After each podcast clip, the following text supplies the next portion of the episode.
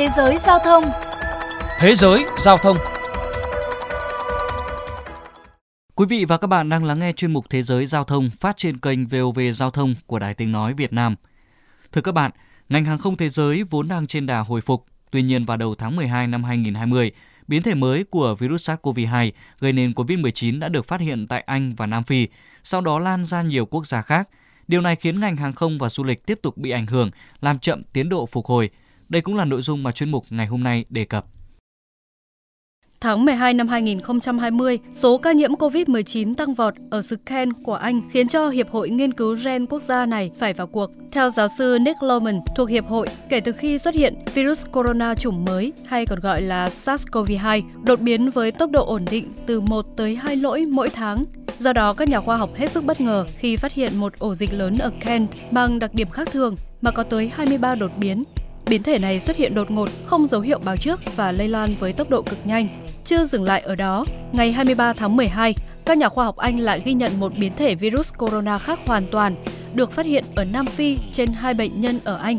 Các nghiên cứu nhận định loại biến thể này khiến cho virus SARS-xê o vê hai trở nên dễ lây lan hơn chủng gốc từ bảy mươi tới một trăm phần trăm. Nhanh chóng, nhiều quốc gia như Pháp, Brazil, Israel đã ghi nhận các ca nhiễm biến chủng mới.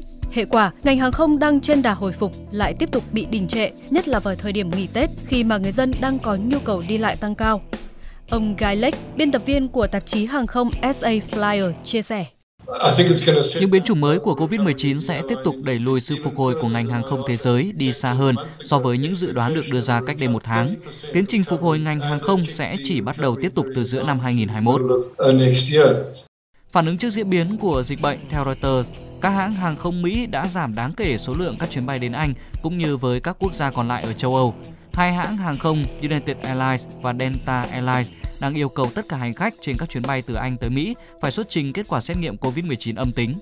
Các xét nghiệm covid mười chín có thể là xét nghiệm phân tử hoặc xét nghiệm kháng nguyên phải được thực hiện trong vòng bảy mươi hai giờ trước khi cất cánh.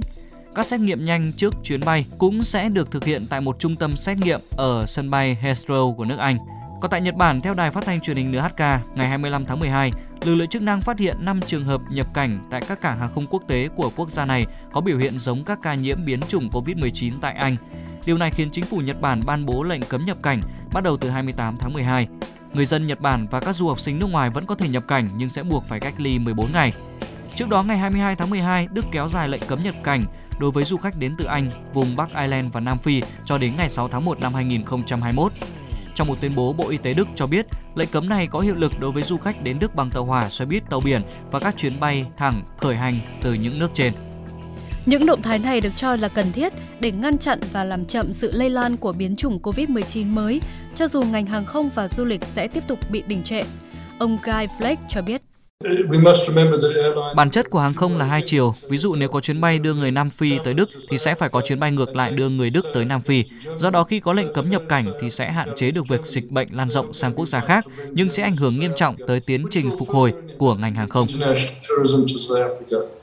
Hiện nay, thống kê từ Hiệp hội Vận tải Hàng không cho thấy, kết thúc năm hai không hai không, lưu lượng hàng không toàn cầu đã giảm tới sáu mươi phần trăm với khoảng một phẩy tám tỷ lượt khách, so với khoảng bốn phẩy năm tỷ vào năm hai không một chín. Con số này thậm chí thấp hơn lưu lượng hàng không vào năm hai không không bốn với một phẩy chín tỷ lượt.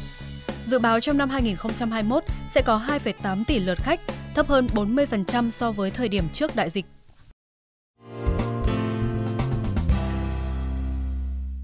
Thưa các bạn, còn tại Việt Nam, trước diễn biến của biến chủng mới covid mười chín, Phó Cục trưởng Cục Hàng không Phạm Văn Hảo cho biết, cơ quan này đang phối hợp với các hãng nghiên cứu trình chính phủ mở lại chuyến bay quốc tế đến nước ta với mục tiêu kiểm soát dịch bệnh, không mở cửa ào ạt hay vì kinh tế mà bỏ qua dịch bệnh. Ông Phạm Văn Hảo cũng cho rằng hàng không Việt Nam thời gian tới sẽ phát triển theo mô hình chữ V, sút giảm theo đáy và phát triển nhanh trở lại. Về phía các hãng hàng không, lãnh đạo Vietnam Airlines nhận định với kịch bản lạc quan, thị trường hàng không quốc tế của Việt Nam đến năm hai không hai hai sẽ phục hồi quy mô tương đương năm hai không một chín. Dự kiến Vietnam Airlines sẽ có lãi từ năm hai không hai ba và hết lỗ lũy kế vào năm hai không hai lăm. Trong khi đó, Vietjet Thái Lan vừa công bố sẽ thực hiện khai thác bay thương mại định kỳ từ thành phố Hồ Chí Minh đi Bangkok vào thứ Sáu hàng tuần kể từ ngày tám tháng một năm hai không hai mốt, góp phần từng bước phục hồi nhu cầu đi lại và để phục hồi thương mại giữa hai quốc gia sau một thời gian phải tạm dừng. Đến đây chuyên mục Thế giới Giao thông xin được khép lại. Cảm ơn quý vị đã dành thời gian lắng nghe.